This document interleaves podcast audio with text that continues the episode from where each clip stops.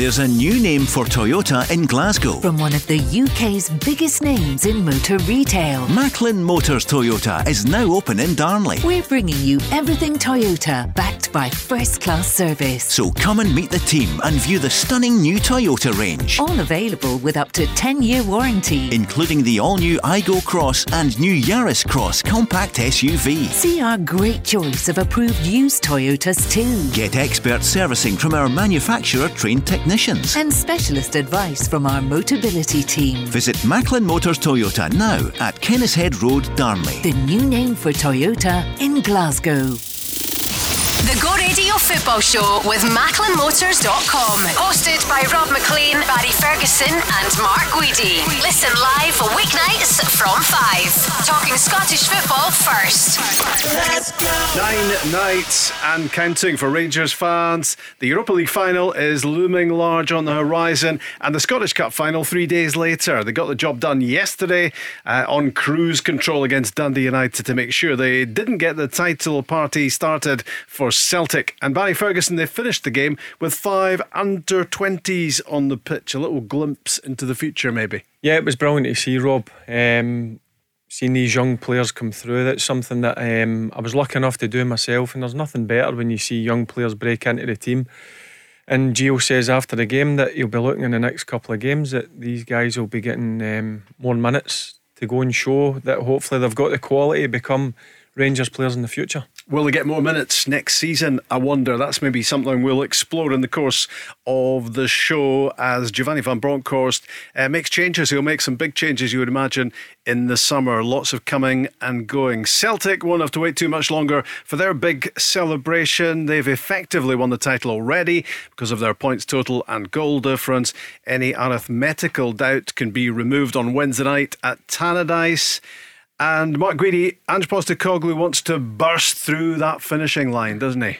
Yeah, he said that you know you can either stumble over or you can you can crash right through it, and um, it's been his way all season to go and try and crash right through it. They recovered from an early goal against Hearts, good finish uh, from Sim, and um, then Celtic took control of the game and, and won convincingly. So yeah, I would expect Celtic. Um, Rob to take six points out of six in their next two games. Wednesday night at Tannadice, as you said, and then receiving the uh, SPFL Premiership Champions uh, trophy on Saturday afternoon at home to Motherwell. Couple of games uh, tomorrow night Inverness, Caley Thistle against Arbroath. That's the semi finals of the Premiership playoffs, and the winners of that one will play St Johnstone in the final, playing for a place in the top flight next season. Dundee against Hibs tomorrow night, um, and it's pretty much uh, doomed Dundee at the moment. They ain't going to be recovering. They will be going back to the Championship and uh, you'd imagine looking for a new manager as well. Wednesday, that Dundee United Celtic game, uh, which could mean that Celtic, not for the first time, clinch a title at Tannadice. Motherwell against Hearts, Rangers against Ross County, St Johnstone play Aberdeen, and St Mirren against uh, Livingston. Um, and it was a good it was a good performance from Celtic, wasn't it, Saturday, Mark? Because uh, they went behind early. Hearts were playing a lot of good football, uh, and in the end, Celtic win by a street. Yeah, it, it was comfortable um, in the end. I mean, Craig Gordon's had a couple of good saves. Maeda's put, put his goal away. It was good work from uh, from Jota. Then um, Kyogo has got his goal. And again, you know, looking at the at the finish from Jackie Giakoumakis, you know, he's a hell of a finisher. You look mm-hmm. at a lot of the goals that he scored. You know, they've, they've not been tap ins. You know, they've been quality uh, finishes, and I think he makes it look easy. I mean when you assess him, Robert, it was, was about two and a half million quid, maybe three at the most. Yeah. Um, that, that is a proper um, bargain. He's a he's a big asset. He's a he's a real good goal scorer. It's another great bit of business, isn't it?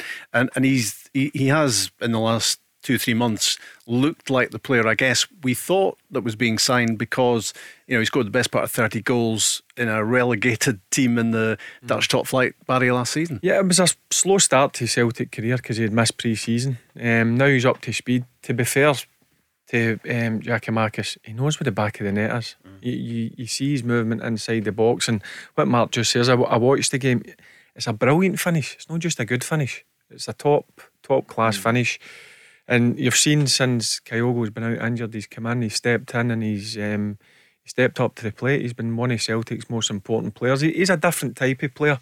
he's more of a physical presence. But certainly he's impressed me, and he's his goals. If you look at all his goals, he, there's real good quality within the goals. Football Writers Player of the Year, Craig Gordon, doing what he does. A normal day Yeah. at the office for him. A couple of amazing saves.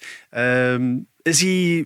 Do you agree with that? Is he your top player of the season, Mark? No, it was Callum McGregor For you um, and Barry as for- well, I think. Yeah. For me, Yeah, Um, close with, aye, with listen, Craig aye. Gordon's had a fantastic season. James Tavernier again at, at Rangers, but for me, the most consistent performer, I think, throughout the season has been um, Callum McGregor. No no doubt about it. And um, I thought he would have won it, but listen, Craig Gordon again, he's had a brilliant season for Hearts. Although I suppose consistency could be applied to Craig Gordon as well, because just about every game he makes a save that makes a difference. Yeah, I mean, he does well. I think when it, when it comes to like players of the year, Rob, there's, there's, there's probably you know four or five really good uh, candidates, and as I say, it's no factual. It's down to opinion. So Callum McGregor get the PFA, um, Craig Gordon get the football writers last night. You know, you know both worthy in their own merits. But in term, my opinion is it, it was um, it was Callum McGregor, but Craig Gordon, uh, a worthy winner, um, still doing it for Scotland as well. Third time he's won the, the football writers um, award. They said last night that he'd, he'd like to make it four, but as um, as part of a Scotland team that qualified for Qatar, so I think in 1974, the Scotland World Cup team were, were voted the, the winners. It was a collective uh, winner back in 74 from the football writer. So he kind of mentioned that, which was a nice touch. Um, Steve Clarke was there. Um, to to give uh, John McGinn his International Player of the Year award. So yeah, Craig Gordon, some fantastic saves. Think back the Scottish Cup semi final against Hibs, he'd one or two um, outstanding saves. But there's been a number of really good players this season. You look at James Tavernier as well Yep, for Rangers. You look at to Callum mention McGregor, both captains. Um, uh, in, in Glasgow, and they've both been been absolutely f- uh, first class.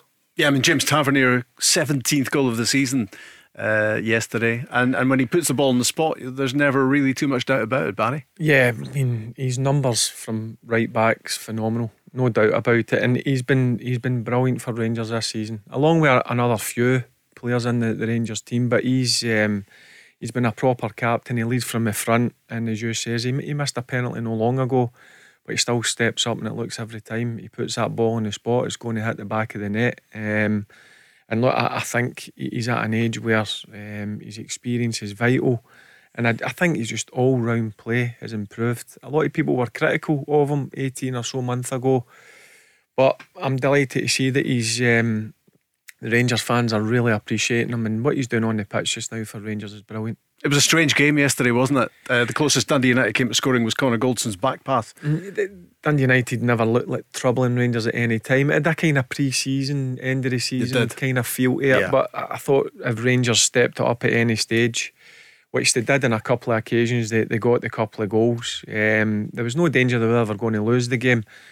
Um, but as I said, I think all eyes and all focus is on um, a week on Wednesday, Rob, if I'm being honest. Giovanni Van Bronckhorst talking afterwards. It was 2 0 uh, for Rangers uh, against Dundee United. Uh, James Tavernier got the first one. Amad Diallo uh, got his second goal for the club. Very pleased because you know it's the last two weeks of the season, and of course we have two major last games. You know, with the Europa League final and the Cup final. So uh, you know we want to keep going. You know, we want to make sure we have everyone on board uh, on Wednesday in a week.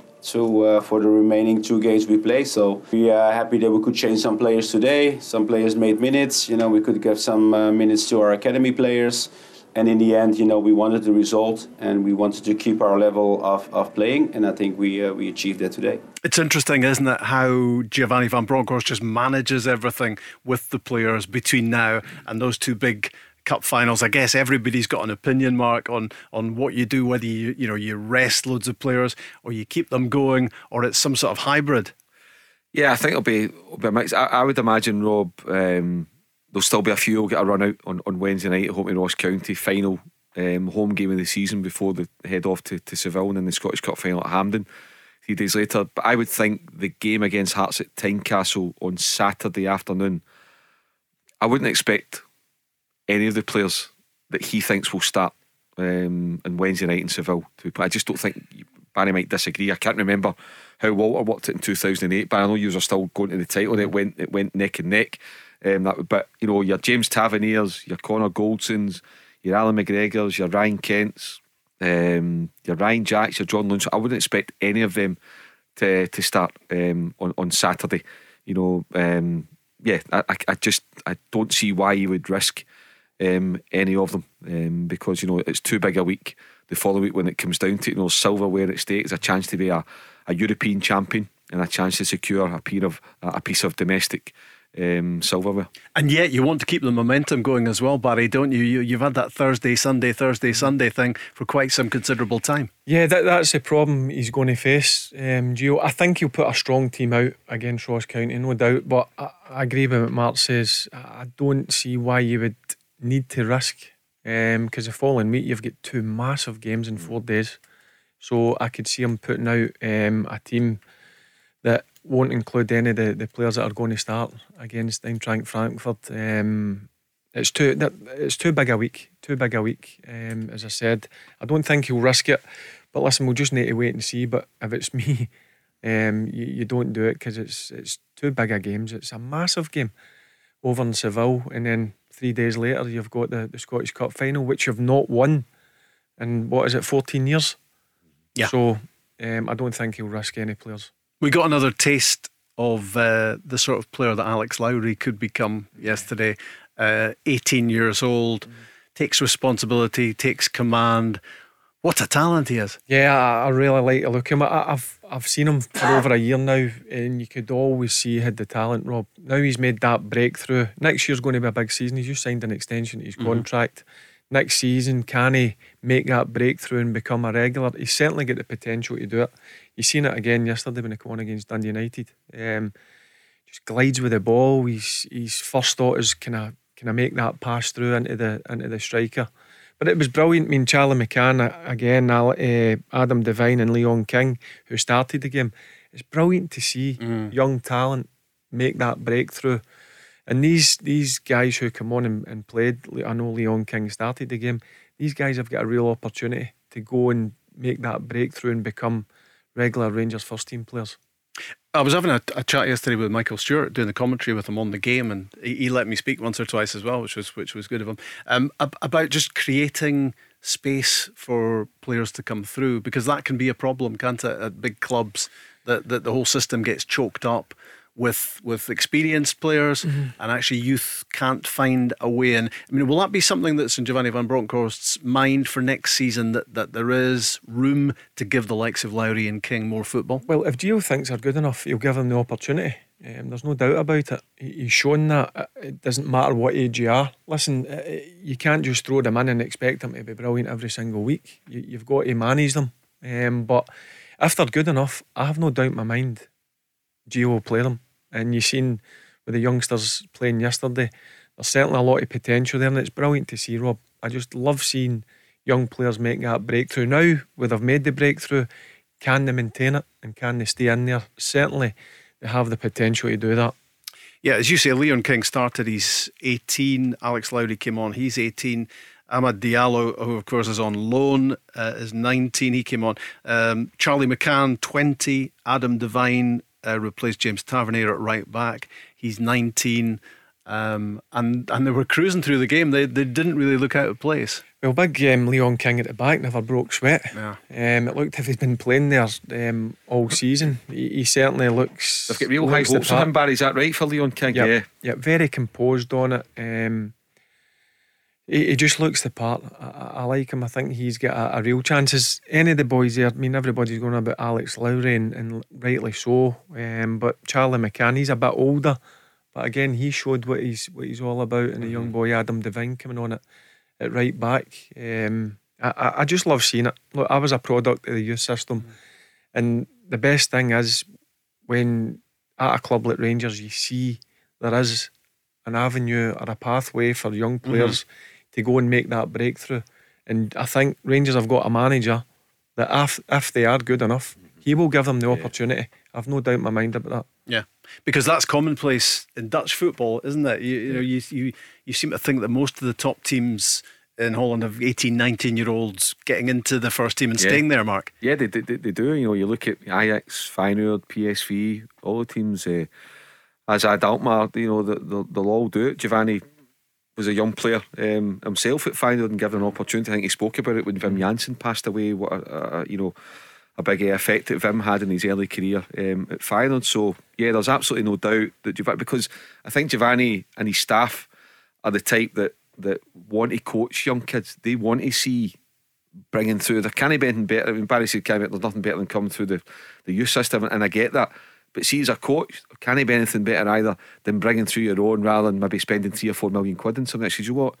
See, Alec Lowry, we brought him through. We've coached him. We've nurtured him. We've spent a lot of time with him in the past 18 months to get him ready mm. from, from the youth system um, right through. So, yeah, there's, there's, there's it's been down to being a, a conscientious coach and a hard working staff to make sure that boys are, are ready again. And you can see that with Giovanni Van Bronckhorst the first team as well, the way they're, they're prepared to, to maybe go to a back three or Lundstram moves back from centre mid into a back three, into a defensive role. They don't just do that when they win that. There's preparation goes into that. There's hard work mm-hmm. goes into that, and that's one thing that you get from from Giovanni uh, Van Bronckhorst as you get across the city as well.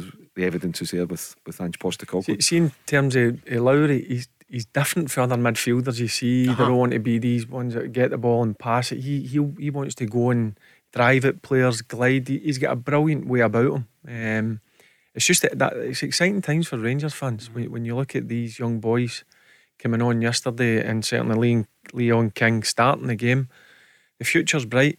Um, can you can you see those two being a part of the yep. first team next season? Yep. Even at that age, I can see them being a big part. Now, these these certainly King and Lowry, they could save you an absolute fortune as well.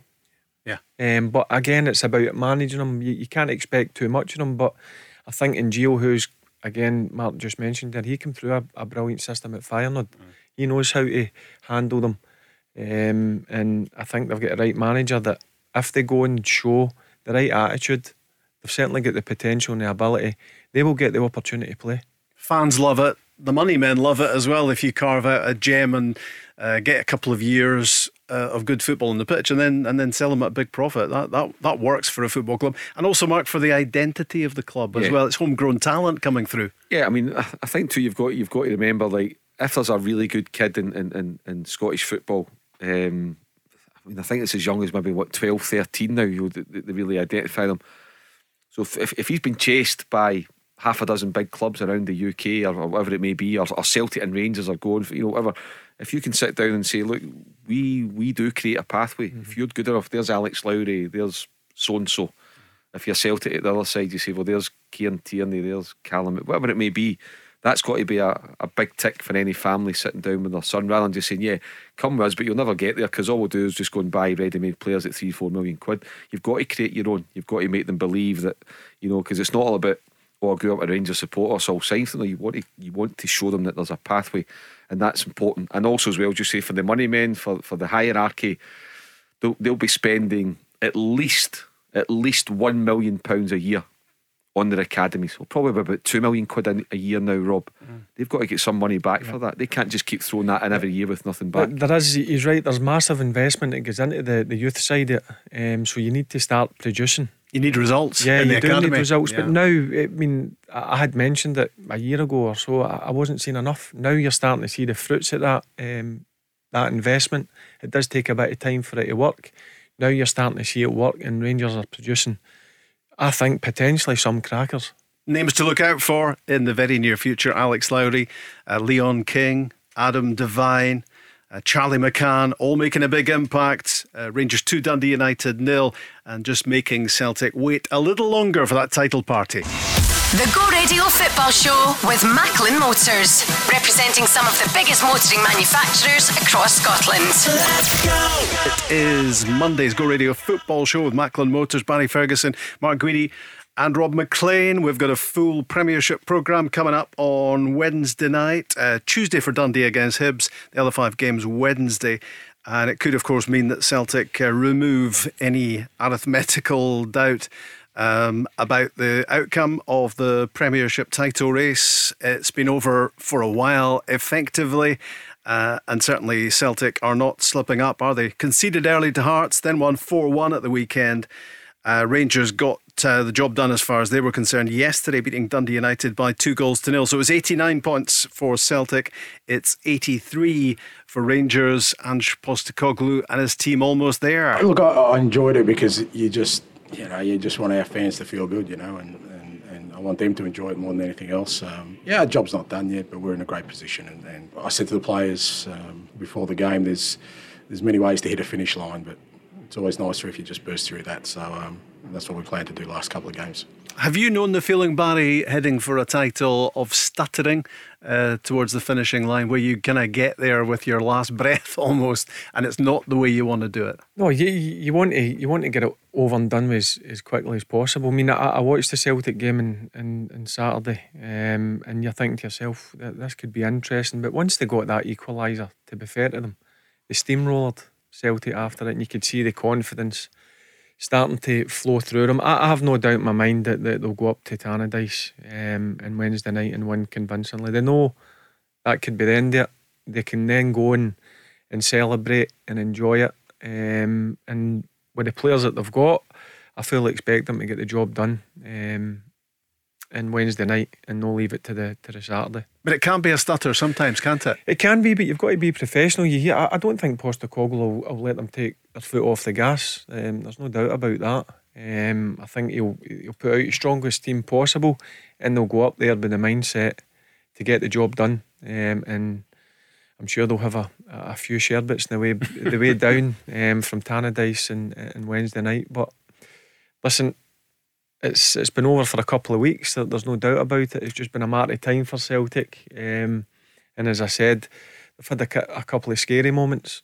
They did in, in Saturday because I thought Hearts did start the game really well. I thought yeah. Hearts were good for the first 20 minutes, but once Celtic started to put pressure on them, they got that vital first goal through Maeda.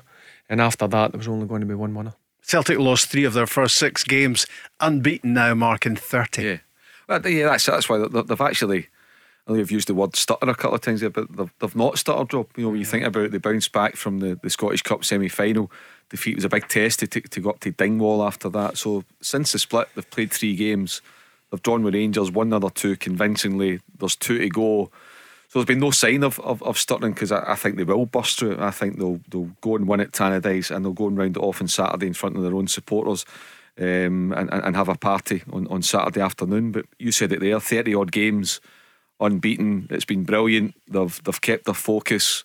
They've overturned a six point deficit round about the turn of the year. And I think the the the key we've probably said it many times, but just to to re emphasise it, I think the key for the second half of the season was a recruitment in January. And the second part of that was recruiting early.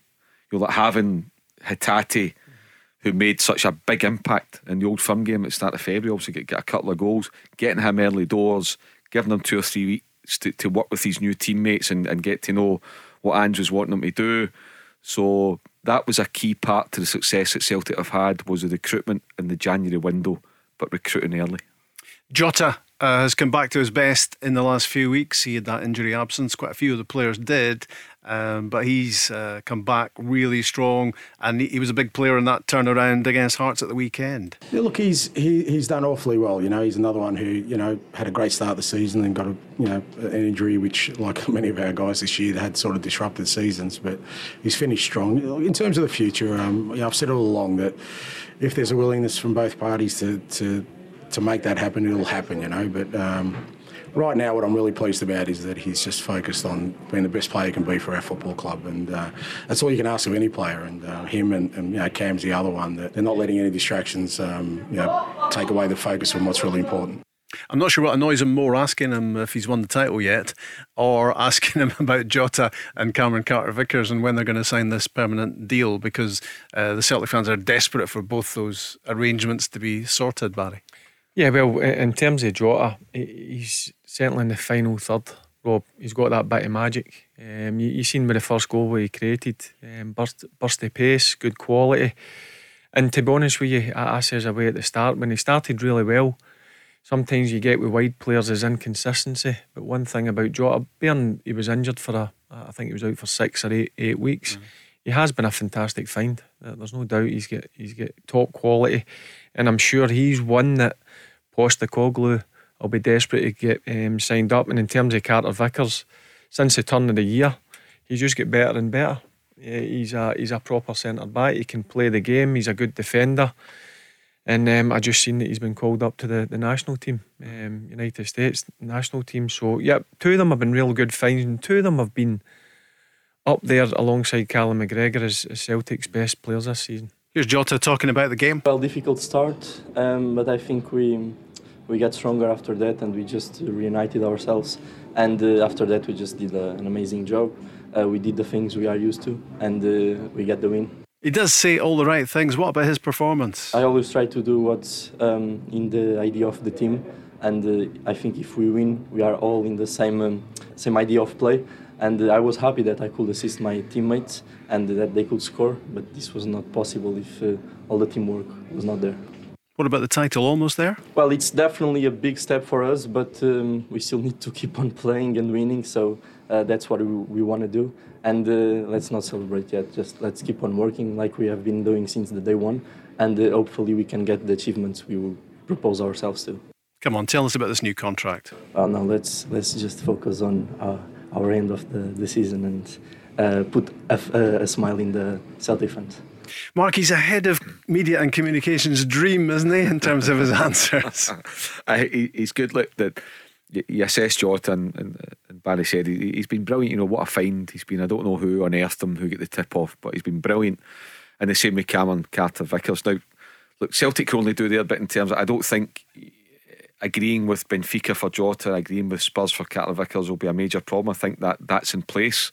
Um, I think the finances will be there, and if you're picking them up for what we believe, um, let's just call it 15 million quid for the two of them, whatever way it's, it's, it's divvied up. The problem will be the personal terms. Um, now, you'd like to think that they'd want to stay with Celtic, go and play with them in the Champions League, and then eventually, you know, move on to England or move on to a, a you know a bigger league um, abroad somewhere. But but you never know.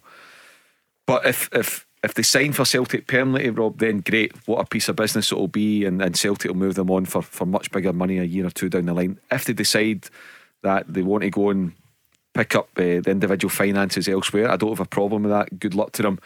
And what I would say is just, you know, thank them for their contribution in the past 12 months because they've helped Celtic. We all know where Celtic were 12 months ago. They've played a major part in making Celtic um, champions again. And if they go, I'm sure they go with the best wishes of, of everyone. It would be unfortunate because you'd like to see them to stay, but they may well go. You, you just don't you just don't know do, yet. Do you think they'll stay? I think it's probably the law averages, but it's maybe a big ask to get the, the two of them. Mm. And as I say, I don't think the transfer fees will be a problem. The money's there to go personal and do term. it. Might be personal terms, but you'd like to think, what they clearly enjoy it here. That they're part of something. They enjoy the manager. They've got good teammates. Play in front of sixty thousand, guaranteed Champions League. They might think, yeah, we'll stay for another year and then we can go. I'd like to think that would be the case, but you don't know because it's the same anybody else. If, say we're talking, say Celtic can give them comfortably 25 grand a week, comfortably that wouldn't be a problem. But they could go down south to, to, to the Championship or the Premiership or La Liga or whatever and get 50 or 60 grand a week. No problem. We know that, no problem. So it just depends what like the, the individuals are and what they see as a priority. Is it be somewhere where they know they're going to play and be happy or, or are they is it more of being motivated by finances? Which, by the way, I don't have a problem with. You know, each to their own. We'll wait and see. It's the lure, though, of champ- guaranteed Champions League football that is a that must be a massive factor in this. We spoke about it in terms of Connor Goldson on Friday. If Rangers were to win the Europa League and get to the, the Champions League as well, for, but Celtic know they're going to be there. So for Jota and Cameron Carter Vickers, you know, I mean, Jota maybe could find another club potentially. Uh, Cameron Carter Vickers not sure whether you know moving on would guarantee playing football at that sort of level, Barry. I, I don't think any player's guaranteed to play, but I think if you look at the both players you've mentioned, there's a stick on to, to be in Celtic starting 11. Mm. You, you could pretty much guarantee that. And then coming with that is Champions League. As a footballer, you want to play at the highest level, Rob. The Champions League is the top place to play your football. You're coming up against the best teams, you're coming up against the best players, the best managers. You're playing in some unbelievable stadiums. So that has definitely got to be a pull. Now, they're at an age where they could come and, uh, I don't know, sign a three year contract. After one year, they could then move on to a, a different league. So for me, at their stage and their age, they still could earn a lot of money in the future. I think Champions League will be a massive pull for them. Just thinking of Cameron Carter Vickers, um, he's on loan from Tottenham.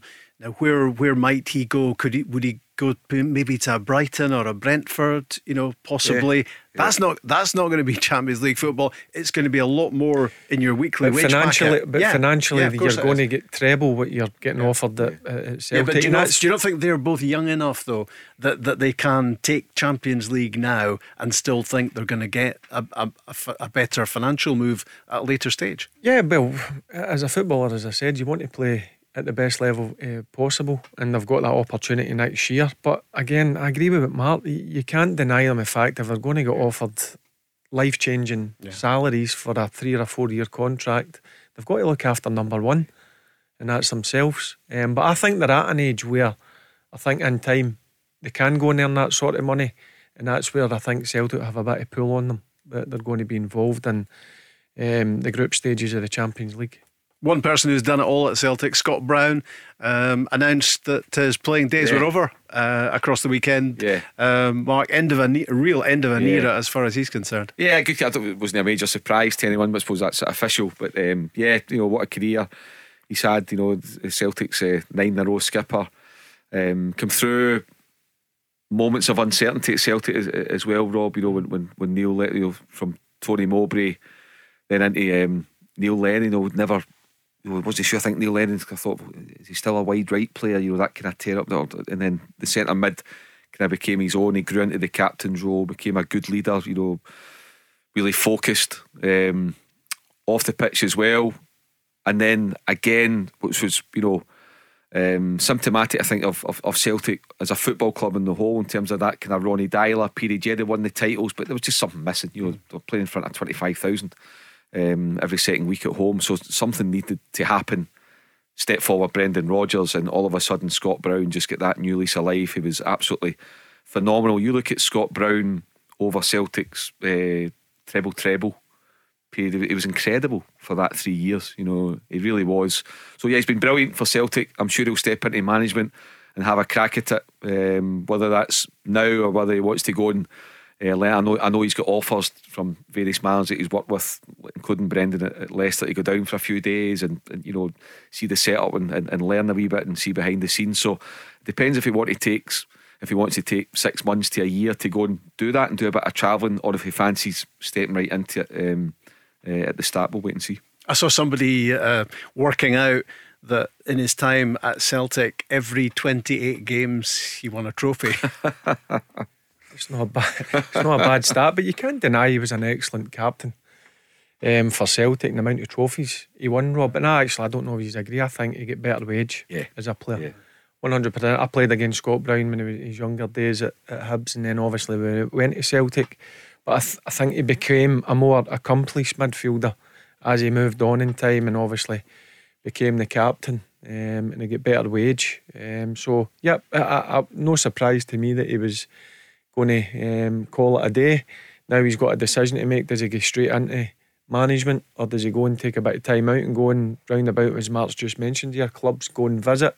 Or does he go through um, a different route in terms of going in and being an under 20 manager at a club? So these are decisions that he has to make over the, the next month or so. But one thing you can't deny is he, he was an excellent player and captain for, for Celtic. Where would he come in the rankings for you over the last 15 to 20 years, players playing in Scotland?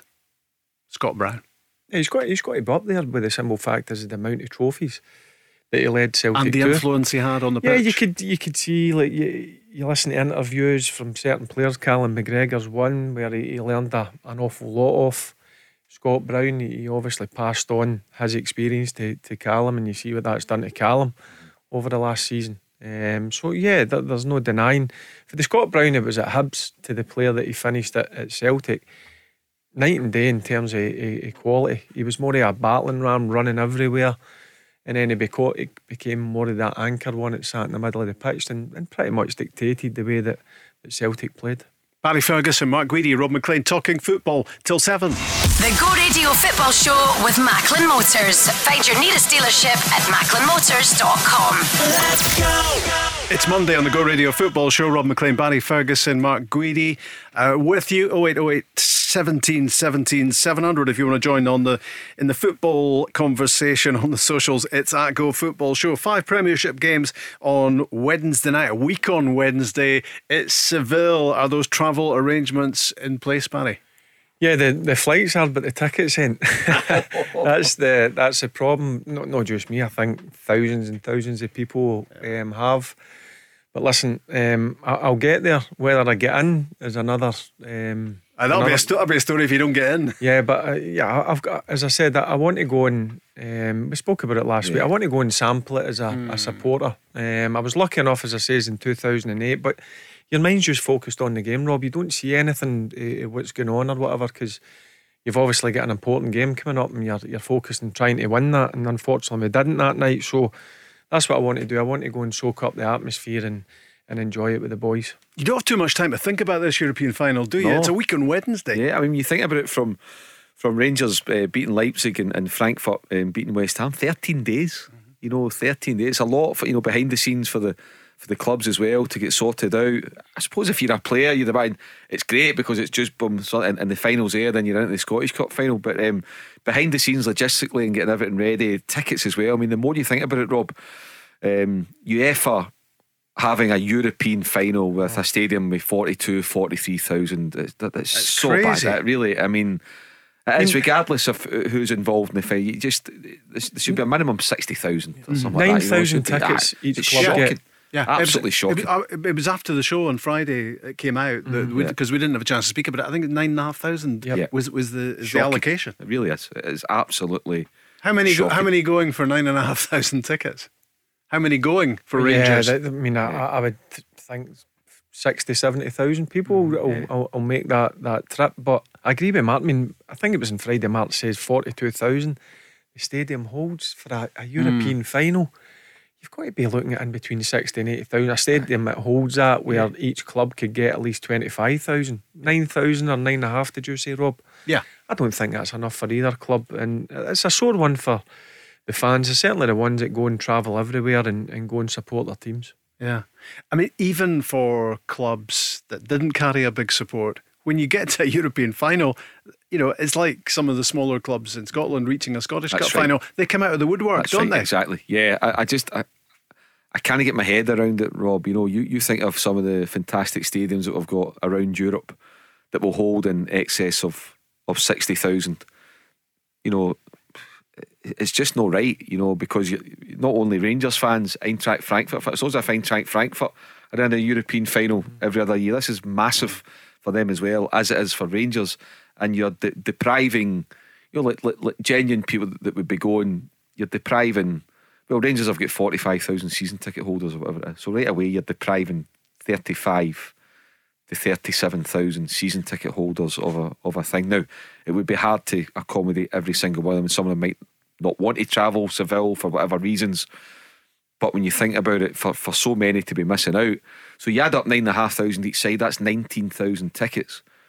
Where's the other, where's the other 24,000 going? Yeah. It's sponsors you know, and, ah, and but, all that. yeah, it's, just, crazy. You know, or else you, you, you, need to go. I mean, I think they're available online for about 1,800 quid on, on, on, the, on the, black market. You know, you think, come on, that's it's not right. There's got to be a better way of, of, of UEFA controlling the situation and making sure mm. that when the finals decided, albeit at short notice, but that, that, that, that both clubs, you know, get a proper fair share. And nine and a half thousand you're just compounding the initial error. The initial error is only having a stadium yeah. at 43,000. You're then compounding it by only giving the clubs the, the surely goodness is should be able to get at least 15,000 each and, mm. and, you're divvying up 12 or 13,000 to your sponsors and, and, and, other football clubs that want to get an allocation. Yeah. But it's it's it, not right. It's It confirms everything you suspect about UEFA, to be honest, doesn't it? It's the, not rocket the, science. The, the, the, the, two, the two clubs are getting less than 50% of the. Mm. I mean, it's, a, it's too small a stadium in the first place, but the, the two clubs between them are getting less than 50% of the tickets. But uh, Mark just summed up. I never even thought about it. 45,000 season ticket holders Rangers have got. Yeah.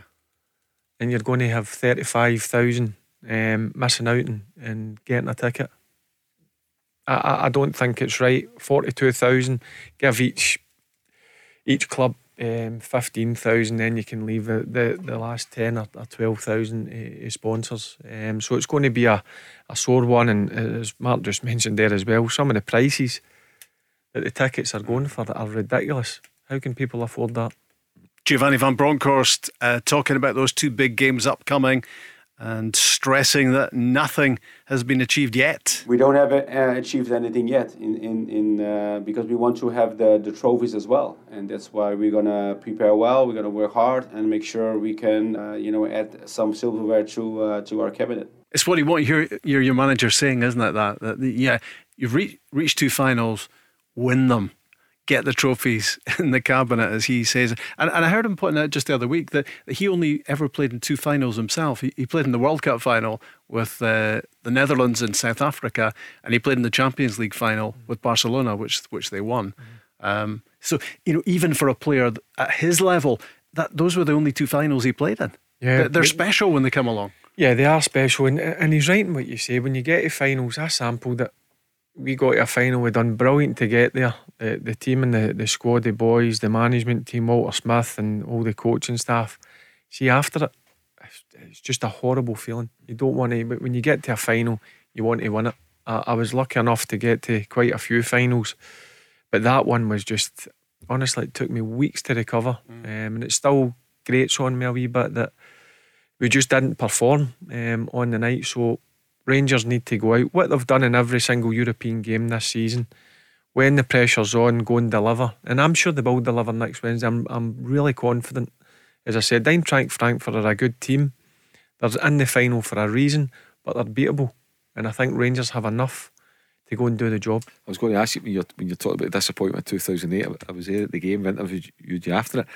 Have you ever watched the 90 minutes back? No, never. No. I have never watched it. Could you not watch it? No, no, I, no, I wouldn't watch it it's too painful. It's you, you work so hard to get there, and then look, I'll be honest with you. I've said it plenty of times. We just weren't good enough on the night. Um, Zenit were better on us, uh, better than us.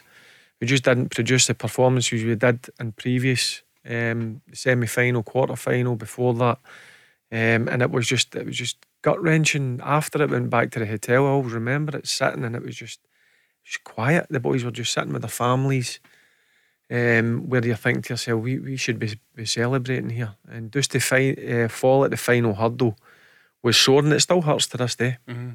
And that would be your message to the class of 2022 about how painful it can be to get to a glamour final and not win. Yep, just what I've said there. Yeah. Um, and I think I've said it in every previous tie Rangers I've been in last Thursday leave everything out in the pitch, don't have any regrets. And I think they've done that. Um, certainly going uh, two goals up was brilliant. They're under a bit of pressure, under the cosh for a good 15, 20 minutes. Leipzig getting the goal, and then you think to myself, oh, here we go. But they found something for somewhere. They dug deep, showed brilliant character to get into the final. Now they've done all the hard work. Don't don't let it go now. They're 90 minutes away from being, for me, absolute legends at the club. I wonder if they'll get Kemar Roofe back in time for that game, Mark, yeah. to have a to have a recognised number nine. Yeah, I, I, would think so. You know, I'm possibly going to contradict myself here, but if uh, ideally he would want to give him a run out either Wednesday night or maybe even Saturday if Wednesday's maybe a wee touch soon. Just even to get him 45 minutes under his belt on Saturday, I think would, the player would want that. Giovanni would want that just to properly assess him in a competitive um, situation that said, Kemar Roofe, you know, he, you look at his, his, his attendance record, he, you know, he, he, can pick up, and so he might not, he might think, no, actually, just train, just keep, keep going, and we'll, and we'll throw you in um, on Wednesday night um, in Seville. But the, the point that Giovanni Van Bronckhorst made there in the interview, uh, Rob, I think you, you would sum it up by saying, so far, it's been a very good season for Rangers in a European final and a Scottish Cup final. They're 180 minutes away from it being a sensational season by winning both cups. But you're not going to tell me that come five o'clock at, at Hampden on May 21st, if Rangers haven't won either final, Giovanni's going to be satisfied. No. I mean, Barry's just summed up there how it felt, despite the fact that it's a brilliant achievement to get to a European final and a Scottish Cup final. But you then want to go and win them. You don't want to be standing saying, "Oh, it was, it was really good, but we lost both finals." Right, but we're unlucky. We, yeah. we, we done well to get the final yeah, you've done brilliant to get the final and they deserve it, but go and win it. What an opportunity they've got. And in terms of Kemar Roofe, I think he's got to be involved. He's need, got to, need something around it. Yeah, 100, but I don't think you could just throw him in because now, what's that? He's been out three weeks. Mm-hmm. He's been out yeah. two or three weeks. Yeah. Um, you, you lose a lot of fitness over that period of time. So I think he's got to either be involved in Wednesday or even part of the game against Hearts at Tynecastle. I was, I was looking at Aaron Ramsey yesterday and uh, seeing a player desperate to make an impression at the moment, mm-hmm. to, to, to get himself involved. You know, he, he obviously, as everybody at Rangers, would want to be involved in Seville. And uh, there were almost times he was trying too hard yesterday. To, yeah, to... I, I, got that impression as well. Well, obviously he's been missing, and it's hurt him that he's been missing. He's, he's missed a, a couple of big games or a, a few big games. Uh, he's a big game player, and it did seem that way. He didn't look sharp to me. Lovely touch, mind you, for yep. the ahead of the penalty. Yep, great touch. You still get the qualities, but he didn't look razor sharp. Um, and I think guys like that, I'll be desperate to be involved. You, you don't listen, it's brilliant being involved in the 18, but you want to be in that starting 11. Mm-hmm. You want to be walking out there for the start of that game and um, making sure you're in, involved. And as I, I say, apart from Kemar Roofe, I, I, think pretty much the team picks itself at this moment in time. Yeah. But uh, I mean, that, there's a player who's been there, done it. Uh, got the t-shirt, uh, Aaron Ramsey, mm-hmm. um, and yet he's champing at the bit, you know, to, to be involved with Rangers. Yeah, when that that's the interesting one, I think that's one of the one that's probably always up for grabs is who plays that ten number role. ten role. Yeah. Is it Ramsey? Is it Aribo? Is it Arfield?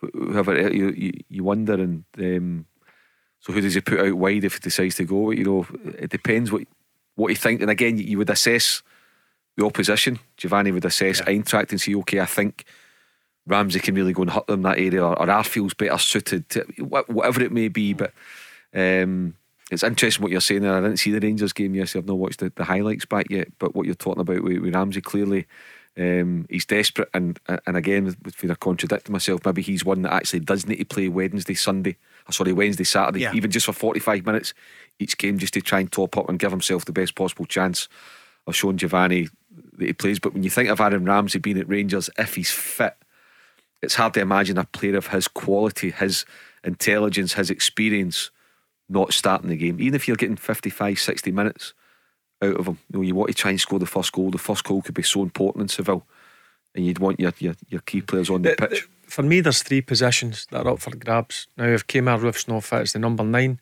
It's a, the two holding midfielders pick themselves for me, Lundstram and Jack, and that right side.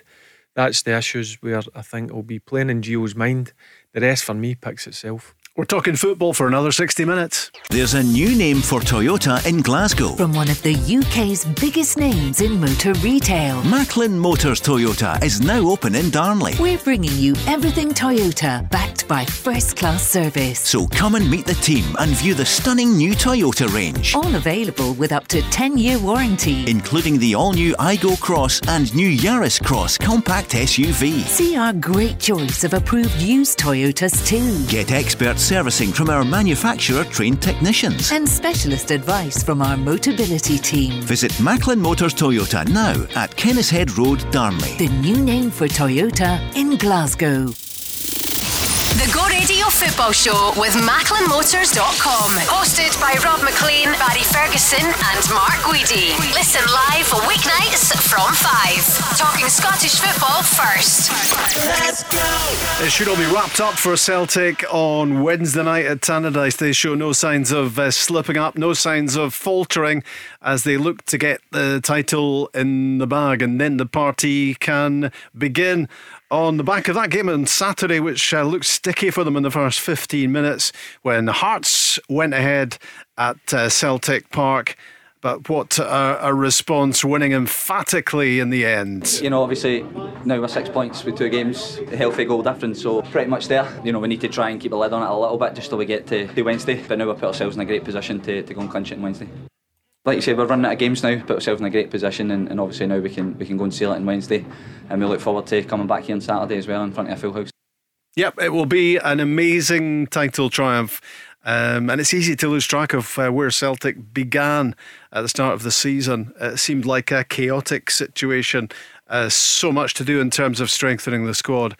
But uh, Ange Postecoglou waved his magic wand, and it has all happened. Uh, and you just wonder. Uh, he speaks a lot, Mark, about this is just phase one. I mean, it's quite it's quite frightening uh, for everyone else in Scottish football because he ain't going to be stopping here at a title, a League Cup. Uh, but he'll want to make a bigger impact in Europe mm-hmm. next season. Of course, Celtic are going to be in the Champions League, uh, and and it's maintaining that domestic domination as well, isn't it? Yeah, I mean, one thing that you'll be really pleased about that, that you know previous Celtic managers haven't had the luxury of is, is automatic qualification, Robin, into the Champions League. So right away, you're taking away that that pressure, that anxiety that comes with qualifiers. Sometimes, like the first week in July, you know, you've got three rounds to, to three double headers um, um, to get through. So that's a great bonus from. So right away, when you are in negotiations with with players to entice them to the club, you're guaranteeing them Champions League football. So that's a, a, a big bonus. Um, they've got their training camp set up. They've got their friendlies uh, lined up in, in July, um, and he'll have had a, a plan. You know, Ange Postecoglou doesn't strike me as the type that operates off the cuff. There'll be a proper plan. He'll be going away for a well-deserved break um, next week. He'll, he'll go away for a couple of weeks. He'll switch off as best he can, as best a football manager can, and he'll leave instructions with his heads of department to go and get things done and they, will they'll be under pressure to deliver because he'll he'll not want to be let down um, in any shape or form, and rightly so. He is more than earned the right, within reason, to be given um, what he's asked for and, and, to give the, the best possible shot to get his to get his targets in. There'll be one or two that will probably want to move on. There'll be surplus to requirements um, as well. And he may well have the club may well have one or two bids to consider for, for players as well that, that they won't want to lose, but you know, bids may well come in, interest may, may well come in. So there'll be lots of different things to consider. But the, the, the biggest thing for Celtic is guaranteed Champions League football. Takes a lot of pressure away. Um, and then from August to May, over that 10 month period, nine month period, go and show that you're, that you're good enough to go and retain the title. Yeah, you've done it once, but go and show that you can cope with, with, with Champions League and the domestic game as well and go and retain your title, go and see off the challenge uh, of Rangers. Because what will be really interesting and it'll be it'll be brilliant for Scottish football is if Rangers also win the Europa League and they're right into the Champions League. Because then financially, you've got both of them with huge cash injections going for it, and that that can only be that can only be brilliant for the game. And of course, if Rangers do get into the Champions League group stages by winning the Europa, Barry, they're they're in the pot one pot one of seeds. So the the draw is going to be more attractive than it is if you're at the other end of the seeding. Yeah, but you're still going to come up against yeah. some decent yeah. teams. Um, but listen, it does it takes away a, a lot of pressure because uh, I'm being honest here. I don't think Rangers and Celtic are expected to get out the group stage because of the quality teams they'll come up against. Um, look, you go in with the mindset as you want to get out it, but it will be difficult. But um, I, I, think if Rangers, I believe Rangers will win the Europa League. Obviously, Celtic are winning the league. There's big pots of money there. I think both managers are going to go and and make sure the the, the strengthen both squads. Um, I think there's going to be a few changes. Certainly at Rangers, it'll be interesting to see can they keep Connor Goldson. Um, if not, who they're going to bring in? Um, who's going to get new contracts? I've seen Scotty Arfield just signed a, a new one year extension. Thoroughly deserved for me. Scott Arfield, for me, is such an important player for Rangers. Whether that's some starting or coming off the bench, mm. he's proved that over the over the seasons. Is Steve Davis going to stay? Is Allan McGregor going to continue to play on? So I can see a lot of changes at Rangers, but on the flip side of that, I can also see Ange Postecoglou going and try and strengthen Celtic because when you're on the top, when you're on top and you win the league domestically, that's the best time to go and strengthen. Talking of Steve Davis, it was like a Stephen Davis masterclass yesterday. I know that the opposition uh, weren't really doing enough. You would have to say Dundee United at Ibrox, but he just absolutely strolled through that and just dictated the whole game, didn't he, Stephen Davis? Yeah, he had these pipe and slippers on. Yeah. That, that's what he, he had yesterday. And as I said, he's 37 coming on 38. Rob, I still think he deserves another year's contract. I'm sure if you, you asked his teammates, I'm sure if you asked the Rangers supporters, he's a player that I would love to see being kept at, at Rangers. Is he going to play every game? No, he's not. But what a player to have about the place. Mm with the quality he brings, the experience he brings. Um, so it'll be interesting to see um, what happens with Steve Davis over the next couple of weeks. But for me, he's he's still a top player. Look, Dundee United didn't bring much to the party yesterday. But could you understand their approach?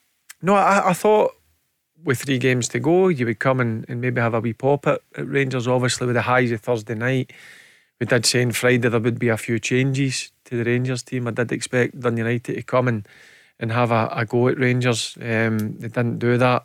It, it, was pretty easy for Rangers, if I'm being honest with you. But the guy you just mentioned there, Stephen Davis, he strolled it, absolute strolled it, and I would love to see him being kept at Rangers. Rangers 2 Dundee United nil after Celtic beat Hearts 4 1 on Saturday. Hibs won Aberdeen 1, which had end of season written all over at Easter Road. Uh, Livingston 1, St Johnstone 1. Uh, Scott Pittman hitting a milestone there for uh, Livingston. Ross County nil, Motherwell 1. Uh, lots of Motherwell fans still not happy with the quality of football they're watching, but be careful what you wish for, would be a message probably to them uh, because they are uh, still very much in with a chance of qualifying for European football next season. St Mirren got the win they wanted against Dundee, and it's going to be interesting to see what Dundee do, uh, mm. Mark, with uh, their relegation just uh, well the, the i's need to be dotted and the t's crossed really and they're on the way back to the championship. Mark mcgee brought in. It hasn't worked. No it's not you know it's just not worked at all for, for mark mcgee. I think it was always going to be a difficult one rob you know i just think that it was strange in terms of him being banned from the dugout for six games. It just you know if i was a, a dundee supporter dundee player i'm thinking mm, i can't really see the logic. Um, and it um, and it's not worked. And I feel I like Mark McGee a lot of time for him. Um, you know, he, he's always been good and very fair these times at, um, at, Motherwell and um, you know when he was in the Scotland staff um, as well. You know, really pleasant guy to deal with, always very helpful. But no, for the past few months, it's just not worked. I'm sure he would love to stay on. I'm sure that, that Mark would believe that um, he could turn Dundee around and get them back up. but I would imagine that they'll certainly be considering um, a change of manager, look, looking at potential alternatives. And if there's nothing out there that they can get, then stick with Mark McGee. You know, he's he's got his foot in the door. He'll certainly have assessed the, the, the 20 man squad or, or whatever and know who's up for a fight, who's going to do a job for them in the championship next season or not. So big decisions for John Nelms and the and the Dundee uh, board to make. But yeah, there, there, there's no doubt that um, Dundee are down, and also as well, Charlie Adam's comments have been interesting in the past mm, 24 hours um, to see what Charlie's going to do. And I, I felt for him on Saturday. I mean, it was free. Yeah. It was a total yeah. uh, free. I just don't see he's he's uh, Alec uh, Greive hasn't he been in his his, his eye line. Um, yeah, it was it was a, it was a real shame to lose that goal so early. Um, that, that just put them in the back foot, and St Mirren were never going to let up um, after that. It was a well deserved win for St Mirren. You would imagine he's still going to be more than useful to Dundee in their bid to get back up again out of the championship next season. I mean, Charlie at that level, Barry. Oh, he's a standout, Charlie. Um, look, the the mistake very unlike him. Um, for me, when Charlie Adam plays, Dundee play. Um, I read his comments, what Mark just mentioned there. It looked to me if it, it's not looking clear if he's going to be there. It looks to me if he might be on the way out. But if I'm Dundee I know his contract's up. I know he's probably the highest earner there. He's, yeah. he's on good money. But Charlie Adam, um, build the team round about him. He's, he's still got all the ability in the world. Um, and if I'm Dundee, I would I would certainly keep him. But they, they're definitely, they've struggled. I look back at McPake getting the, the sack or the, dismissed. I don't like the word sack. Dismissed after going to Tynecastle, getting a win against mm. Hearts, going up to Peterhead in the Scottish Cup. Is that a mistake? I, I think it was a mistake. I yeah. think he should have been given the time. But listen, Mark McGee's a, a good manager, experienced manager. It's not just worked worked for them. They're going to go down. And for me, they need to keep players like Charlie Adam if they want to bounce straight back. Yeah, I mean, it would be a statement of ambition, you would think, for Dundee to want to have Charlie Adam in their bid to get back. Were they, were they to let him go, um, it might just send out a negative message. Well, financially, it might be difficult, but I'm sure Charlie's a Dundee. That's his hometown club. Mm. I'm sure if they they would sit down and, and have a chat with Charlie. I'm sure Charlie would um, would stay. I'm, like Charlie's done really well out the game, um, and I think at 36, he's still he's still a match winner. I've watched some of the, the games. He, can still produce unbelievable set pieces. He's got a wonder left foot, and if I'm Dundee, um, they go down to the championship. Charlie Adam, the championship's an absolute standout. With the benefit of hindsight, I'm sure uh, Dundee would be having second thoughts about what they did with James McPake and the timing of, of, of that. Uh, in the same way that Hibs definitely will have, you know, Ron Gordon has confessed to looking back on the, the Jack Ross dismissal. I'm going to say dismissal instead of sacking just to keep you happy. Um, you know, they would do things differently, yeah. uh, you know, given that they know how it all played out, Mark. Yeah, they, you know they, they, would. You know, you, you, look at Hibs, you know, not finishing in the, in the top six, and you know Shaun Maloney says, well, inherited inherited them in seventh place, and you know so that was part of his uh, his argument. But um, you know, as, as, as soon as Hibs didn't beat Hearts in the Scottish Cup semi final, I think the writing was on the wall, and. Um, sometimes, as much as things aren't going well on a Saturday, Rob, in terms of results, behind the scenes, Monday to Friday, people the football club can see things are going in the right direction. You're just maybe not carrying that wee bit a lot. Saturday, there's two or three players that you need to get out the door, two or three that you've earmarked for the summer. But clearly, things weren't going right either. And a Monday to Friday, behind the scenes, day to day, for, different reasons. And that's why the hierarchy reached the decision which they did about Shaun, which is a shame for a young coach, you know, because that can that can damage you, you know, to come in and you know somebody that's been um, a number two to Roberto Martinez at a high level, speaks very well. Um, about the game, but um, I just think sometimes as well his pressers after the game when, when you heard Sean, I don't know what, what advice he was getting, but sometimes you, you just thought, mm, you know, I'm not sure about that. Um, but ultimately, Hibs took a quick decision, which was a shame for Sean. But yeah, you're right. It, it, would make you wonder, and I think we all said at the time anyway, losing or firing Jack Ross and the build up to a League Cup final, a national final at hand, and when he had got the team there, for me was a very, very, very poor decision. You, you look at that game, Hibs Aberdeen. That's a bottom six game. Mm. It, the the squads at both of them. I, I, think you're going to see massive changes at both. At both, yeah. Yep, I think Jim's the right man for the job up at Aberdeen. I think he's going to make a lot of changes. Mm. I think he'll bring in his own players, and it'll be interesting to see who comes and goes from Aberdeen. Um, young Ramsey, it looks to me, if he's going to Liverpool, that's the chat. Is Lewis going to be there? Um, so it'll be interesting to see what, what Jim does. But I think long term, think he'll be a good appointment for Aberdeen, Jim Goodwin. Yeah. But in terms of Hibs, they need to sort out who's going to be manager because yeah. there's a lot of changes needed there yeah. in the in the playing squad as well. Derek McInnes been the latest name yeah, to be linked with them. Yeah, um, again, they would, they would have they would have to be interested in Derek McInnes, and the question would be whether Derek McInnes would leave Kilmarnock and and or or relish taking them back into the Premiership rather than going to Hibs. Yeah, well, you think about when when um, they decided to part company with Jack Ross, Derek McInnes was available, mm-hmm. so out of work at that point. It was November time. So they've overlooked Derek six or seven months ago. Now, yeah. Kilmarnock came in, offered Derek an opportunity. It's worked out fantastically well for both parties because Derek said, Kilmarnock don't deserve to be. There's a lot of why are you going to work in the Championship? Derek says, well, in six months' time, I'm going to be in the Premiership again because I'm going to take them up. And he's delivered. Um, so, you know, uh, you know, Kilmarnock went for him, stood by him. Hibs overlooked him six or seven months ago. I'd been. It's going to be an interesting one. What what what what would Dale do? Because mm. look for me, Dale's a top manager. I've seen the, the job he'd done at Aberdeen. I, I just think it was the right time for him to, to leave Aberdeen. Look what the job he's done at Kilmarnock. He's had to get them up, and he's done that.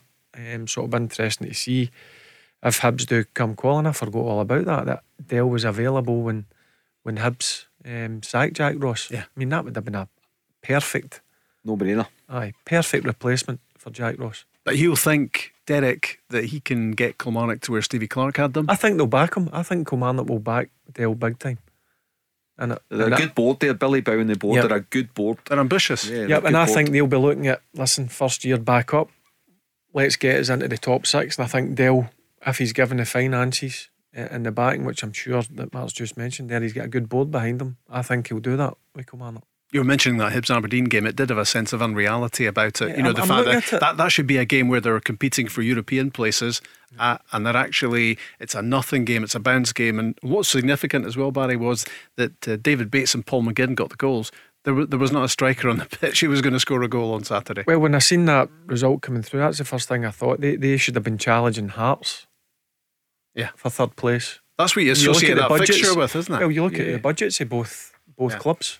They're probably up there. Particularly Aberdeen. Yep, massive budgets. Uh, and to look at that fixture as a, a bottom six, um, both boards uh, won't be happy. But listen, Aberdeen's different because Jim's come in. Uh, when did they come in? February? Was it February? Yeah.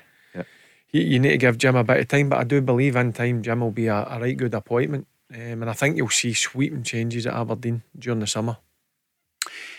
Kilmarnock on the way up, uh, Dundee on the way down. Still question marks over who will claim the final place in the Premiership, and it's the playoffs semi final first leg tomorrow night in Inverness. The Go Radio Football Show with Macklin Motors. Buy your next car completely online at macklinmotors.com. Let's go! Well, it should all be settled, uh, if indeed it's not settled already. Uh, the title will be won, you would imagine. Tannadice, Wednesday night. Celtic ain't going to slip up. They are 30 games unbeaten. They've got two games to go. Uh, the title will be theirs shortly. Uh, Dundee United against Celtic is Wednesday night. Uh, Dundee Hibs Tuesday night. Uh, the other Wednesday games Motherwell Hearts, Rangers, Ross County, St Johnstone, Aberdeen, and St Mirren against Livingston. The European places, 4th, 5th, 6th, have still to be sorted out. Um, St Johnstone are going to be in the relegation playoffs. Uh, Dundee are heading back to the championship. And tomorrow night it is Inverness against Arbroath. Dick Campbell's team are back in the fray again, playing Inverness, who beat Partick Thistle in the quarterfinals of the Premiership playoffs. Um, and Billy Dodds, uh, your old pal Barry, uh, my old pal as well, uh, has got his team in good fettle, hasn't he, at an important time of the season. They look quite strong, and, and that's going to be an interesting tie, that against Arbroath. Yeah, I watched both games. Um, look, he had a real good start to the season, then they went, I think, was it 11, 10, 10 or 11, yeah. yeah. W- without a, a, a win. Um, but they've come into form at the, the right time. They deserve to go through against Partick Thistle, um, no doubt about it. And I think Dodgy, um, Dodgy's team will, will have enough to to go through against Arbroath. It's going to be tough against Arbroath, but they've got a brilliant record in Inverness mm. against Arbroath um, this season. Have they? Yeah, they've they've won a couple. I think they've drew one. They've played four times. One, two, drew one, lost you, one. You're so, good. You're good. Yeah, I was just listening to Dodgy say that last week. so um, no, I, I think he's confident. You can see his group of players have got a bit of confidence, and he's got a good mixture there he's got good experience um, and a, a, few good um, younger players. So I think I, I fancy um, Inverness to, to come out on top and obviously come up against um, Callum Davidson and St Johnstone. I thought he was going to claim that as his own research there, Mark, for a second. Too honest. Exactly. Exactly. Uh, but is it, it makes for a, a cracker. I think Barry said, you know, a great start by Dodgy. There was that dip that we all know about, and then just at the right time. And, and for Arbroath, I think there was a concern that if they didn't do it as champions, that, that the getting through the playoffs might be too much for them because they've just kind of given their all. They've, they've then had that week in a rest period as well. Is that a good thing for them? Having that kind of 10, 12 days off.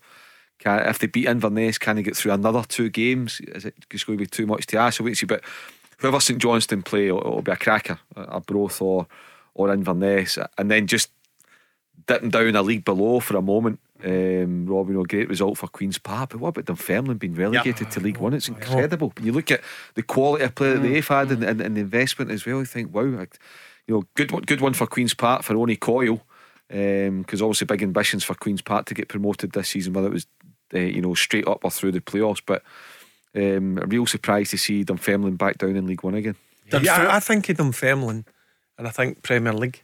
Yeah. I know they've been in the Championship for mm. a, a, number of years, but you look at their stadium. Yeah. I mean, it's a, a right good stadium. And under potential support. Yep, they've they've always carried a, a, decent support, certainly at home. Um, and yeah, that's a that, that's a tough one for, for John Hughes to, to take. But I, I watched, I actually watched his interview because I, I, I, was surprised. I wanted to see how he, what his reaction was, mm-hmm. and you could see he's absolute shattered. Gutted. Yeah, he, he looked really down and he's not blaming anybody else. It's, we've got to take it. And I like John Hughes when mm-hmm. he when he speaks. He's very honest and open. And people modern day football, it's easy for footballers to blame each other, but we need to take responsibility for it. And I, I like that side of. John Hughes, and I'm sure he'll be given the chance to get them. Do you think, they'll keep him on? Yeah, they've got to. I think yeah. John Hughes is a good manager. I've, I've always thought that. Um, the teams that he's he's coached have always been good football teams. Um, and he came in when they were bottom in the league. He got them into the playoff, to be honest with you, but they just didn't have enough. Um, and the league doesn't lie. Um, and fair play to Queen's Park. I know Dunfermline got a man sent off. Efe Ambrose get sent off after 60 minutes. So they were um, amount to climb and fair play to Queen's Park. Uh, they've got a real opportunity now to get get into the championship. You spoke about there being something surreal about Hibs against Aberdeen being a bottom half Premiership fixture. What about next season Dunfermline against Falkirk Yeah. in League One? Yeah, that's right. You know, you, you, you've got that um, uh, big derby uh, game. Uh, sorry, uh, Dunfermline, um, Falkirk. A lot of uh, big rivalry rivalry between both clubs. But yeah, it is strange to think Falkirk just appointed uh, John McGlynn as a manager. I don't. Is, is it confirmed? Is Kenny Miller staying as his number two, or is it? Is I Kenny think- he's think away. he's taking Paul Smith with him. So Kenny's away, is Kenny's he? away, so yeah. Mm-hmm. Kenny's away. So Kenny's looking for for something again in, in coaching, um, and he's got Paul Smith with him. Raith Rovers haven't appointed anybody yet. Kenny Miller right? for Raith Rovers. Kenny Miller. I think Kevin Thomson's been linked with it. There's one or two. Scott Brown's been Scott linked. Brown's been linked um, as well. So Yeah. wait and see how how Raith Rovers recover as well. Uh, you know, after all the negativity surrounding them um, a couple of months ago. So um, yeah, there's, there's a lot to go on. Someone and, and John Hughes too. Will he stay at Dunfermline? John Hughes is, is okay. Dunfermline will go down, but he's got a lot to offer. Remember, he kept um, he kept Ross County Yeah. in the Premiership um, last season. You know, so I, I like him too. I like listening to him.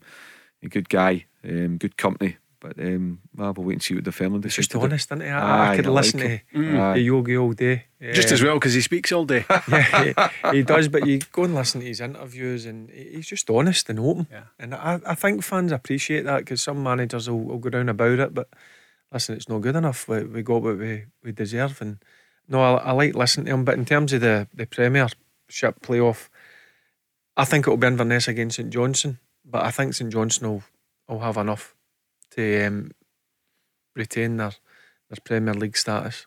Just going back to Kevin Thomson, who we mentioned there, would your would he have to be thinking twice about if he were to be wanted by Raith Rovers to, to think about whether it was better to be there than than at Kelty on the way up? Well, well, I know it's a, a obviously it's a level above because Kelty are now in League One, and obviously Raith Rovers are a Championship team.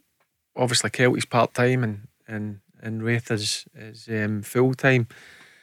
Yeah, it's one I, I'm sure Raith will be interested in Tomo because he's done a brilliant job this year. But he, he has got, I know for a fact, he's got right good backing at, at Kelty Hearts. And as I said, don't be surprised if if Kelty Hearts go up as as League One champions, even with Well, look at Cove this season, Yep. aye. Yep. even with Dunfermline and your Falkirks, believe me, I, I think they'll be looking to to go and strengthen what already is a, a strong squad.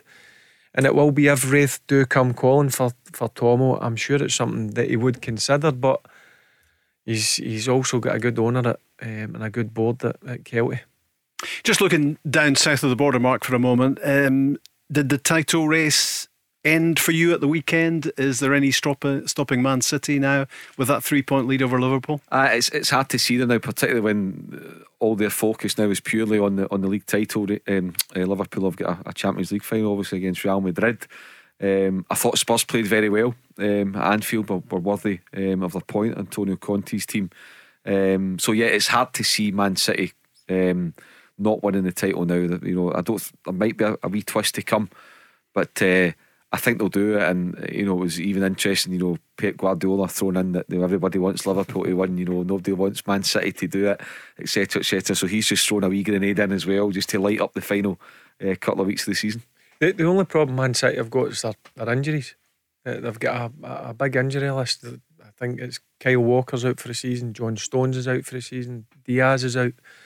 Um, I seen that today. Um, So that's, are they that's down- three certain starters. I thought I'm down to the last 35 players then. Well, yeah, they have got an unbelievable See, squad. what you said there is exactly why Pep Guardiola. people think that it's not oh they're just all the riches in, in, in the world, and you you But I forget th- like.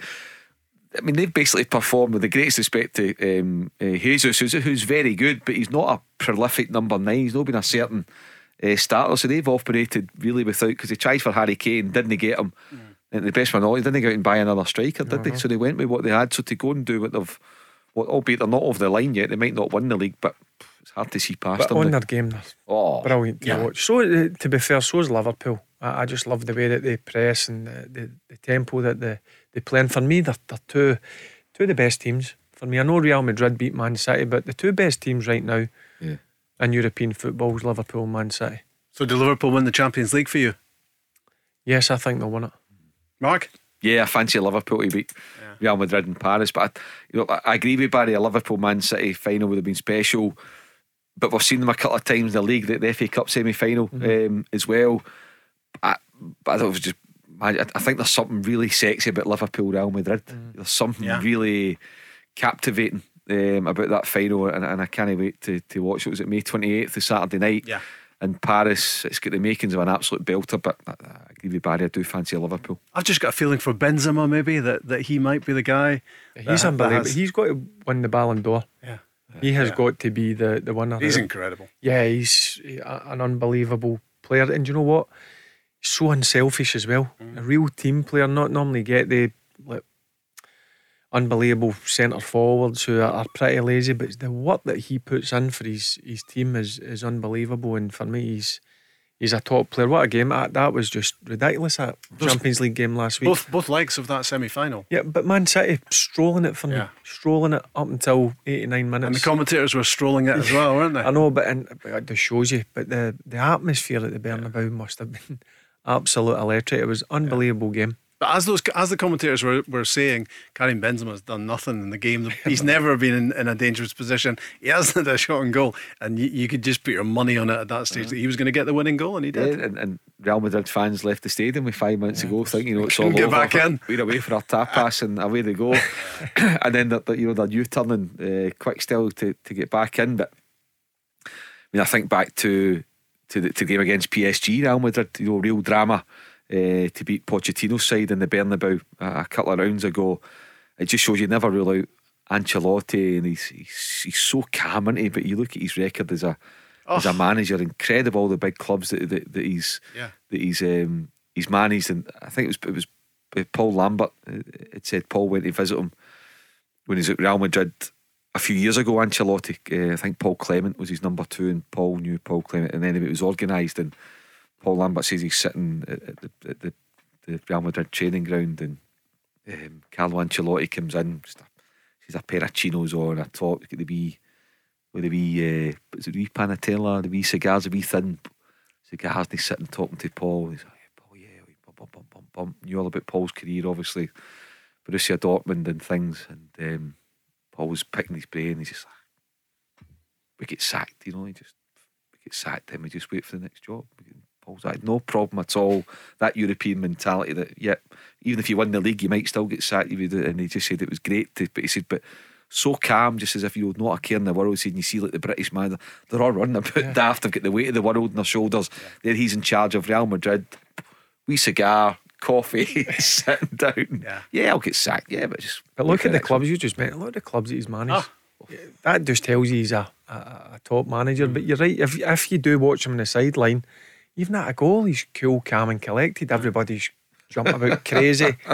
He's just standing there. "Ah, Listen, I, I thought that would happen, type thing. But what a manager! What a Um, player he was as well, Rob. Yeah, He brilliant. was a top player, as yeah. well. Well, What no, when he's on the touchline as a manager, I mean, I look at him sometimes, and the only way you know he's actually breathing is that his left eyebrow, his left eyebrow goes up now and again, just to let you know he. But you know, he, he the, every, as you say, everyone's charging about, and he's ah, it'll be fine, it'll be fine, and it generally is fine. And th- at that around that time, so in the space of a few days, at the weekend, he he Real Madrid clinched the Spanish title, and that, that was the fifth club. That was his fifth, the fifth club that in, in one of the Euro- with- European top leagues that's won the title, and then when he beat when he won the semi final in the in the Champions League, that was his fifth European Cup final that he's reached. I mean, the, the, Not a those, bad record. those figures are just unbelievable. Who- So- who's, he, who's he got? Chelsea, AC Milan, PSG, Real Madrid. Who's it? I'm trying to think who. the- Was it Bayern Munich or something? No, no. Who was he? Uh, I was hoping you weren't going to ask me who was it another five teams Italian were. team? I'm sure he was at. I'm positive Aye, he was, was at it Bayern, Bayern Munich. Munich? I'm positive he was at No, Bayern Munich. Trapattoni was. I'm trying to think if Ance- I think Ancelotti was, wasn't he? I'm sure he I'm was trying at to think who Bayern the Munich. fifth team was. We're going to get somebody correcting us uh, He wasn't shortly. at Juve, was he? putting He us wasn't at right. Juve. I don't think No. so. But uh, I mean, it's an unbelievable record, and, he- and he's got to be in the mix um, of top managers in, Ah, in the history of European football. There's no doubt about it. Uh, we were talking about top strikers, Karim Benzema there. Uh, news today that Erling Haaland's uh, summer move from Borussia Dortmund to Man City could be confirmed this week. Um, it's, that's coming from a few different sources that the 63 million pound transfer uh, for the Norwegian is agreed with an announcement expected in Germany. City refusing to respond to rumours, but privately it seems that that deal is done. Erling Haaland to Man City. So they're going to have a number nine. Yeah, and, and what a number nine they're, they're getting. Let, us be honest. And do you know, I, I, was watching Sky the day, and I was obviously it's just about confirmed. Twenty one years of age. Mm-hmm. Twenty one. Um, he's got his best. He's going to he's going to improve, isn't he? Oh, he's going to be he's going to be absolute scary, and it's not a wee, it's not a bad wage packet. Half a million a week. It's it's not too. You could you could manage on that. Yeah, but he he for me in time will be the the, the best number nine. You, you, you just watch him at Dortmund. They were, they were showing actual clips there. That the amount of different goals he scores. It's mm. not just tap ins, it's running um, from deep, it's out on the right side, it's out on the left side, it's headers, it's volleys, both feet. Um, and at 21, he's got everything in the locker to be the best. Half a million a week. Where did it all go wrong? The Go Radio Football Show with MacklinMotors.com. Your local friendly experts for new and used cars. Let's go. There's no catching Celtic. There is no title race, let's be honest. Um, and it will all be sorted uh, for sure, you would imagine, at Tannadice on Wednesday night. Dundee United against Celtic on the back of Celtic 4 Hearts 1 on Saturday. Ellis Simms scored early for the Tynecastle team. Started well, played well. Would it be awkward for Celtic? Well, in the end, the answer would have to be no. And afterwards, Ange Postecoglou uh, said that uh, the player belief in turning games like that around is incredible. Yeah, look, it is it is a test because you know you can't understand the ramifications, especially at this time of the year. But you know, I, I just never get a sense with this group that they're ever going to sort of veer off course or you know lose any belief in, in sort of what we're trying to build. And they've done it consistently this year with every challenge thrown at, at them. And I said, different one today, but the way they responded is uh, is magnificent and the evidence of that belief, uh, solidity, competition for places, uh, that ability just to keep on grinding out top performances, winning performances. It's all borne out, Barry, by that 30 game unbeaten run. Uh, they've been irrepressible on the way to the title. Yeah, certainly. I think the last defeat was what, September against Livingston yep. in the league. Yeah, listen, let's be honest, that is an unbelievable run. Um, and now I, I, think they'll go on. When you've got one hand on the trophy, you, you see as a player, you just want to get it over and done with as quickly as possible. You don't want to maybe go up there and have an off night and then leave it to uh, to Saturday. Um, and I, I, honestly believe they will go up with that mindset. Listen, let's get it done, and then uh, we can have a a bit a party in the way down, but it can be a proper atmosphere um, in Saturday. But in terms of the run. Um, it's been unbelievable, and uh, it surprised me to be honest with you with the numbers, he, numbers, sorry, number of changes he made, the amount of players. That's always difficult getting them in, getting them used to the way that he wants to play. That just doesn't happen overnight. There's a lot of work, obviously, similar to what we talk about Gio. A lot of work clearly goes on in the training ground. Um, and as if you says to me at the start of the season when they start the hard, I thought they would have would have struggled this season. But you've got um, you've got to respect the job that he's done because what, what he's done is, a, is an excellent job and he's he's got a, a group of players there that play in a certain way, play at a high tempo. And look, the league doesn't lie, does it? They're sitting top for a reason we all get pretty obsessed with the loan deals for Jota and Cameron Carter Vickers, and we talk plenty about those being converted into a permanent arrangement. But one deal that looks to be just something of a formality is Daizen Maeda, um, who's who was on a loan. I'd actually forgotten he was yeah, he was on a loan, yeah. but but that but that that will be that will be a box that's pretty easily ticked, I would think. Yeah, to be honest, I forgot. I thought it was permanent, uh, Rob, as well. I, I read some stuff. Uh, uh, this morning about it. So yeah, that that's a good one. You know, it's just about as you say, it's probably a formality, but still, it needs, it's a box that needs to be ticked. You need to go through um, the, the, the correct procedure, and um, that appears to one. So that's that's a weight off the the manager's um, mind. Um, look, obviously, he wants to keep Jota. There's no doubt about that. But you look at Maeda operating on, on the left hand side. He's very effective. Now he's a kind of different style of player to Jota. Jota's a wee bit more kind of bit more kind of tricks. Maeda's a bit more sort of powerful and, and, and direct, if you like. But both very effective in their own ways. But so at least there's not, if they don't get Jota, there's not a major headache because you've got Maeda who can operate in the left or the right. You've got Abada, you can down the right. Don't forget about James Forrest, one of the most decorated players in Celtic's history. Um, who's had a quiet season by his own standards, been a bit stop start with injury, but I'm sure he'll still have plenty to offer. So, yes, of course, Jota is important and it would be great to get him, but there's still good options there too. Eh, his energy levels are unbelievable, aren't they? Yeah. It's like they wind him up before he goes out. He just non-stop. Mm. He just he'll, he'll run forty yards forward, maybe say the the, the attack gets stopped, and then obviously the, the opposition will attack, and then you'll see him just coming into the picture. He just mm. runs, mm. runs non-stop. Energy levels. Um, up Some in- set of batteries. yeah, unbelievable, unbelievable. And again, correct me if I'm wrong here. He came in for a bit of criticism not long ago. Yeah, we, Um, we, we were defending him for a, for a few weeks. You know, he's. I think he met. The, the, the, there was a game now. Was it a European game? Was it? Was it maybe when they when they get knocked out? Bodo. Bodo Glimt. away, and had a there. good chance, didn't he? And, he, and he's kind of he lost looks though he lost a wee bit of composure and skied it maybe 12, 14 yards. out. But the other thing about Maeda. He's only 24 or 25. You know, when you think about him, the, the improvement that's He to looks come like for a him. Pharaoh paper round, doesn't he? Yeah, I mean, you think you, know, you maybe think, oh, he's you know he's, he's 29 and he's 30, whatever. I think he's 24, 25. So the improvement because clearly he's got a great work ethic. Um, so that I mean, what for what two million quid or whatever it is again? What a what a signing. yeah, and the, the good thing for for um, the Celtic manager is he can play anywhere across that front three. Normally, when you get some players that right, that's my position, my position only. He can play in the left, can play in the right, and he can certainly play through the middle as well. One of the scariest things about him was a quote I read today that uh, he says he's been playing non-stop for 17 months. So once he gets a summer break, Celtic fans are going to see a whole lot better from him next year. I can't imagine him doing more running, but I, I think he scored 23 goals in the J League when, when that wound, when that What, wound what, up. what's his rec- I've been interested to see his record just now. I think he's got a decent. He's well, he's just about Decent dou- maybe double Goal- goal figures, return. just about heading towards double figures. But but I think he does a whole lot more, doesn't he? Apart apart from scoring goals. Uh, again, see, as a player, Rob, you appreciate these sort of players. Um, the guys, look, you, obviously they're up front for a reason because you want them to score goals, but they do the dirty side yeah, brilliantly. And, and he's one player that you would you would appreciate big time in your in your team. A guy who will chase back and help out his his fullback. He'll he'll run the, the extra mile for his for his team and. They, they players, you, you appreciate the players so much. I, I think too. I, I, didn't realise he's like 17 months, Rob, but we, we were touched on it earlier in the programme about the, the benefits of, of Celtic going straight into the Champions League and not having that pressure and, and anxiety during the month of July. So I, I don't know if, if Japan are playing games, if Maeda's involved or not, but you think potentially if he is, or even if he's not, getting a break, Hatate, Kyogo, and then you look at Callum McGregor, who's going to be playing games probably for Scotland up until June the 14th, I think their final Yep. game um, is you know Greg Taylor probably going to be away. There'll be one or two, maybe James Forrest. There'll be one or two, maybe David Turnbull. So there'll be a few away, which is no ideal. But then when you think about it, with not having Champions League qualifiers, they can actually get a good three weeks.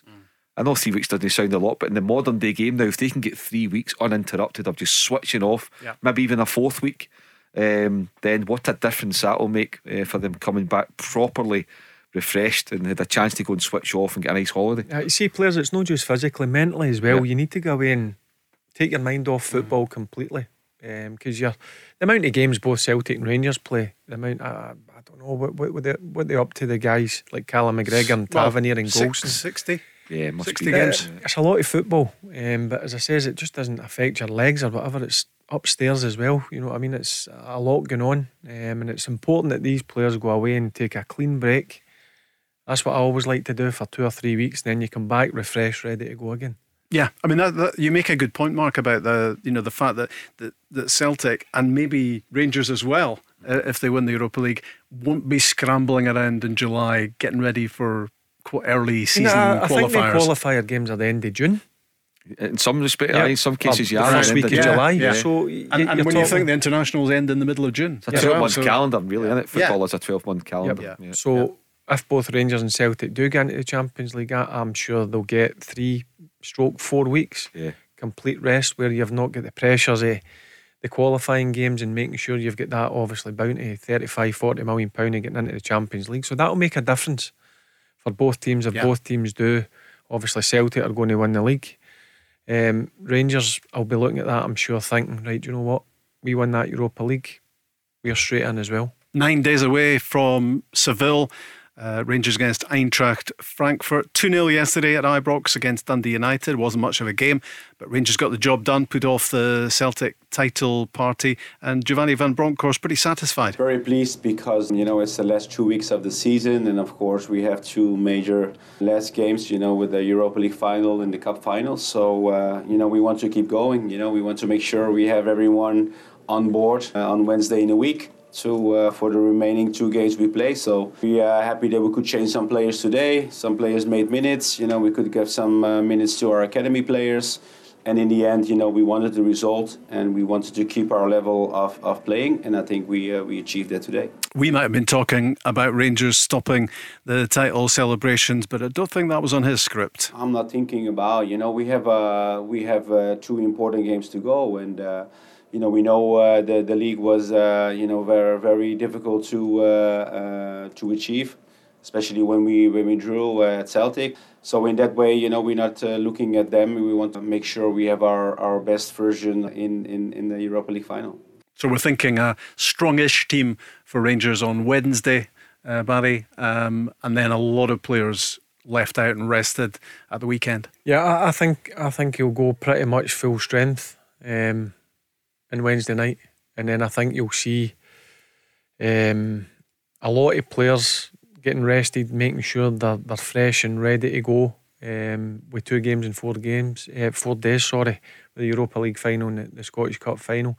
But then, th- saying that, we were speaking about Roofe and Ramsey. They're maybe two that might figure in, in Saturday against Hearts. But I would be absolute shocked if he, he would play his he's uh, starting 11 that he was thinking about playing in, in Wednesday night and playing them at Tynecastle on Saturday.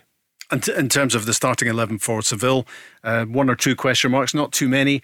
Uh, he will know. Uh, he'll know the team he wants to play. Once he at this stage, if if Roofe, if he know, if he knew right now that Roofe was ready, he would probably know his 11 to start with. Yeah, he's only out and out striker available. Sakala, I still think he's more dangerous in the, the, the, wider areas. Look, I know he done really well against Celtic coming on uh, when obviously made the changes and went through the middle and, and got that goal and hit the post. But for me, if Roofe is 100% fit, I think he does play in the, the, the final.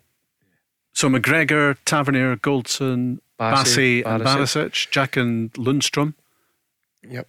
Then this is where it becomes tough. Ryan Kent, if Kemar Roofe's available, Kemar Roofe, and then Aribo. Aribo. Or does he go Scott right? Or so, so you go Kamara, so you Glenn go Kamara, Kamara and Aribo on the right. He's come back, hasn't he? Kamara's come back into into Gio's I thought thinking. He was, I thought he was different class on Thursday night. Mm. I've got to be honest. Yeah. Not just with his goal. I mean, mm. brilliant finish, great passage of play. But Glenn Kamara, um, I thought was exceptional in, in, Thursday night. I think that's the, the three. Look, I could be wrong. I mean, you can bring Scott Arfield. I mean, Scott Arfield's a terrific player for me. You could play Scott Arfield in the right and put Aribo in. You could play uh, Ramsey in the middle and put Aribo out in the out in the right side, um, or Scott Arfield. So that that's the two areas. If Roofe's fit, he plays. The two areas would be the. I'll just go with the numbers. Seven the number ten, 10 yeah. and the seven.